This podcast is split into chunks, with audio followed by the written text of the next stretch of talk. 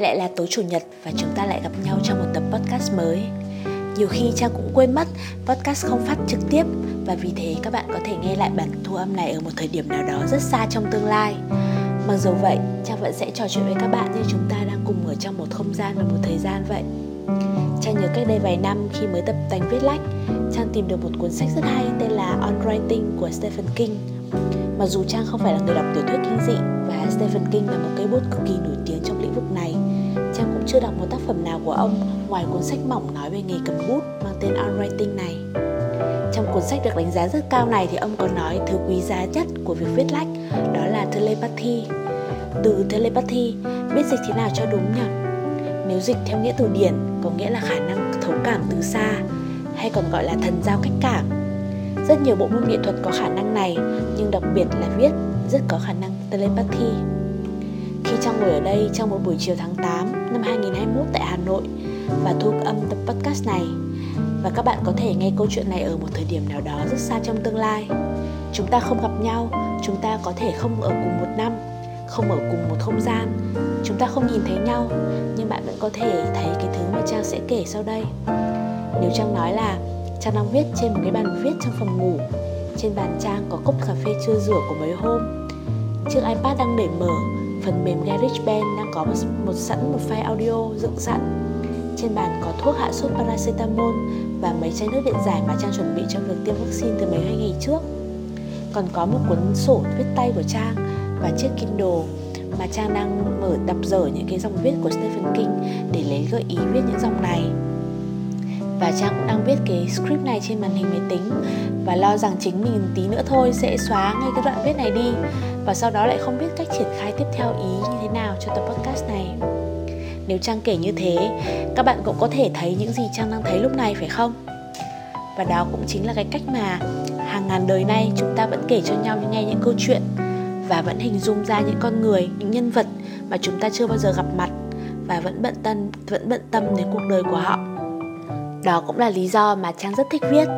Cũng như gần đây khi đang tìm hiểu nhiều hơn về podcast, cái kỳ diệu của việc có thể trao đổi suy nghĩ và câu chuyện với rất nhiều người chưa gặp chưa quen thông qua những tần sóng âm thanh và những lời kể. Giờ đây, internet đã cho chúng ta cái cơ hội được làm việc đó gần như miễn phí. Cũng theo mạch suy nghĩ này thì những ngày gần đây Trang có xem lại bộ phim Her, một bộ phim làm từ năm 2013 bởi đạo diễn và nhà biên kịch nổi tiếng Spike Jones. Nếu bạn chưa từng xem bộ phim này thì để Trang kể qua cho bạn. Bộ phim kể về một thời kỳ tương lai gần khi trí thông minh nhân tạo AI đã trở nên thông minh, nhạy cảm và phức tạp tới mức mà chúng ta có thể trao đổi với nó những cảm xúc rất tinh tế của mình. Nhân vật chính của bộ phim này là Theodore, một người đàn ông ở độ tuổi ngoài 40 vừa chia tay vợ. Anh sống trong một trạng thái cô đơn và ám ảnh về quá khứ. Anh làm bạn với trợ lý ảo cá nhân tên là Samantha mà không được xuất hiện bằng người thật ở trong phim mà chỉ xuất hiện bằng lời nói và sau đó thì đem lòng yêu người trợ lý ảo của chính mình. Motif này thì có lẽ không quá mới mẻ so với thời điểm năm 2021 này, nhưng cái cách câu chuyện được kể với giọng lồng tiếng của Samantha do Scarlett Johansson đảm nhiệm. Giọng nói của cô ấy có lẽ còn hơn cả quyến rũ nữa. Có một thứ sắc thái gì đó rất là rung động lòng người. Những cái chỗ to, nhỏ, những nhịp ngắt nghỉ, những câu hỏi, những suy tư hết sức nhạy cảm mà chắc chắn không một trí thông minh nhân tạo nào cho đến thời điểm này có thể làm được. Trang đã xem đi xem lại bộ phim này rất nhiều lần và những lần đầu thì lần nào cũng khóc. Ở lần xem gần đây nhất, Trang chú ý nhiều hơn đến cách phát triển của trợ lý ảo Samantha và tự đặt cho mình nhiều câu hỏi. Câu hỏi thứ nhất là về tương lai gần mà bộ phim này mô tả. Trong tương lai ấy, chúng ta có lẽ còn gần gũi với cả máy móc hơn cả hơn là kết nối với con người có thật là chúng ta, ai ai cũng đều thấy connected và lonely hay không? Và nhất là lần xem lần gần đây, khi trang xem trong đợt giãn cách xã hội này, khi chúng ta đều vì thứ virus nhỏ bé nhưng vô hình này mà phải ở trong nhà và xa cách lẫn nhau. Chúng ta làm việc, họp hành, giao tiếp và yêu đương qua màn hình máy tính. Nhờ có internet mà một phần nào đó của sự giao tiếp, trao đổi những ngôn ngữ, yêu thương, mộng tưởng này vẫn được diễn ra. Chúng ta vẫn kết nối nhưng chúng ta có cô đơn. Chắc chắn rồi. Thêm một câu hỏi nữa, nhất là lúc này khi trang đang làm podcast. Đó là cách nào, làm cách nào chỉ qua giọng nói có thể làm người nghe bớt cô đơn và cảm thấy được bầu bạn? Làm cách nào để cùng với sự telepathy, khả năng thấu cảm từ xa, ta vẫn có thể cảm thấy như đang được đồng hành? Cùng nghe một câu chuyện, cùng chia sẻ một không gian, hay cùng bận lòng vì một suy tưởng nào đó? Cùng với những suy nghĩ như thế. Trang hình dung mình đang làm một tập podcast với các đoạn âm thanh, tượng trưng cho một khoảng thời gian khác nhau trong một ngày. Thời gian buổi sáng với tiếng nhạc thanh khiết, đơn giản và những tiếng chim nho nhỏ. Sau đó là tiếng phố phường, âm thanh một quán cà phê, cùng tiếng nhạc với nhiều beat dồn dập. Và cả một buổi đêm với những tiếng sấm chớp và tiếng mưa rơi vỡ trên cửa sổ cùng những giai điệu như chảy lòng, như kể với nỗi khắc khoải và lo âu. Trang đã làm một tập, một cái bản audio như thế vào tuần trước, nhưng làm xong audio thì trang không viết được lời. Cảm giác như có một cái gì đó rất là gắng gượng và giả tạo khi trang cố gắng ép mình vào một cái kịch bản audio lên sẵn như thế. Nên trang đành chấp nhận bỏ qua tập podcast vừa rồi, tuần vừa rồi và đợi đến một tuần sau mới thử lại và thử tiếp cận nó theo một hướng mới.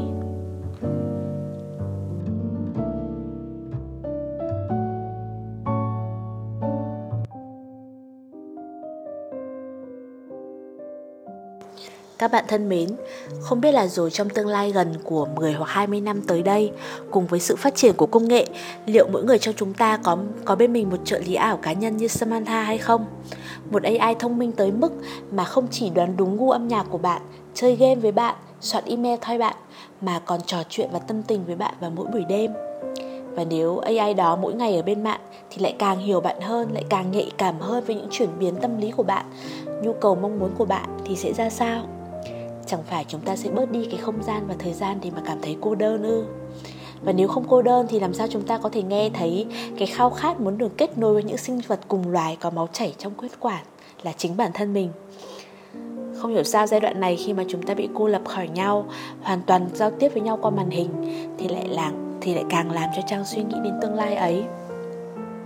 Sáng nay trong lúc nhập nhoạng thì Trang nằm nghe podcast The Daily của New York Times, Có một tập mới nói về vaccine. Trong bài phỏng vấn thì người host có nói là, Có một điều mà chúng ta nên chấp nhận, Đó là thế giới sẽ không bao giờ trở lại bình thường như trước đại dịch được nữa. Nhưng thế giới sẽ như thế nào tiếp theo thì không ai dám đưa ra một dự báo nào chắc chắn. Ngay cả trên các group chat gần đây, bạn bè trang cũng không ai còn nhắc đến tương lai nữa. Mọi người không, cũng tránh không nhắc đến những cái nỗi thống khổ hay những buồn đau của hiện tại hai chủ đề mà trang thấy trang và bạn bè mình hay trao đổi gần đây nhất. Một là ôn lại kỷ niệm, hai là nói những cái chuyện thường nhật nhỏ bé hàng ngày. Chuyện tiêm phòng, chuyện ăn gì, chuyện thèm khát giao tiếp xã hội ra sao, rồi lại động viên lẫn nhau. Khi tương lai là một thứ gì đó mờ nhạt và bất định, thì những giấc mơ hay là những suy nghĩ trừu tượng cũng rất là khó thành hình. Học online này, làm online, dating online, yêu online, sex online nhưng dù sao thì chúng ta vẫn là làm với nhau.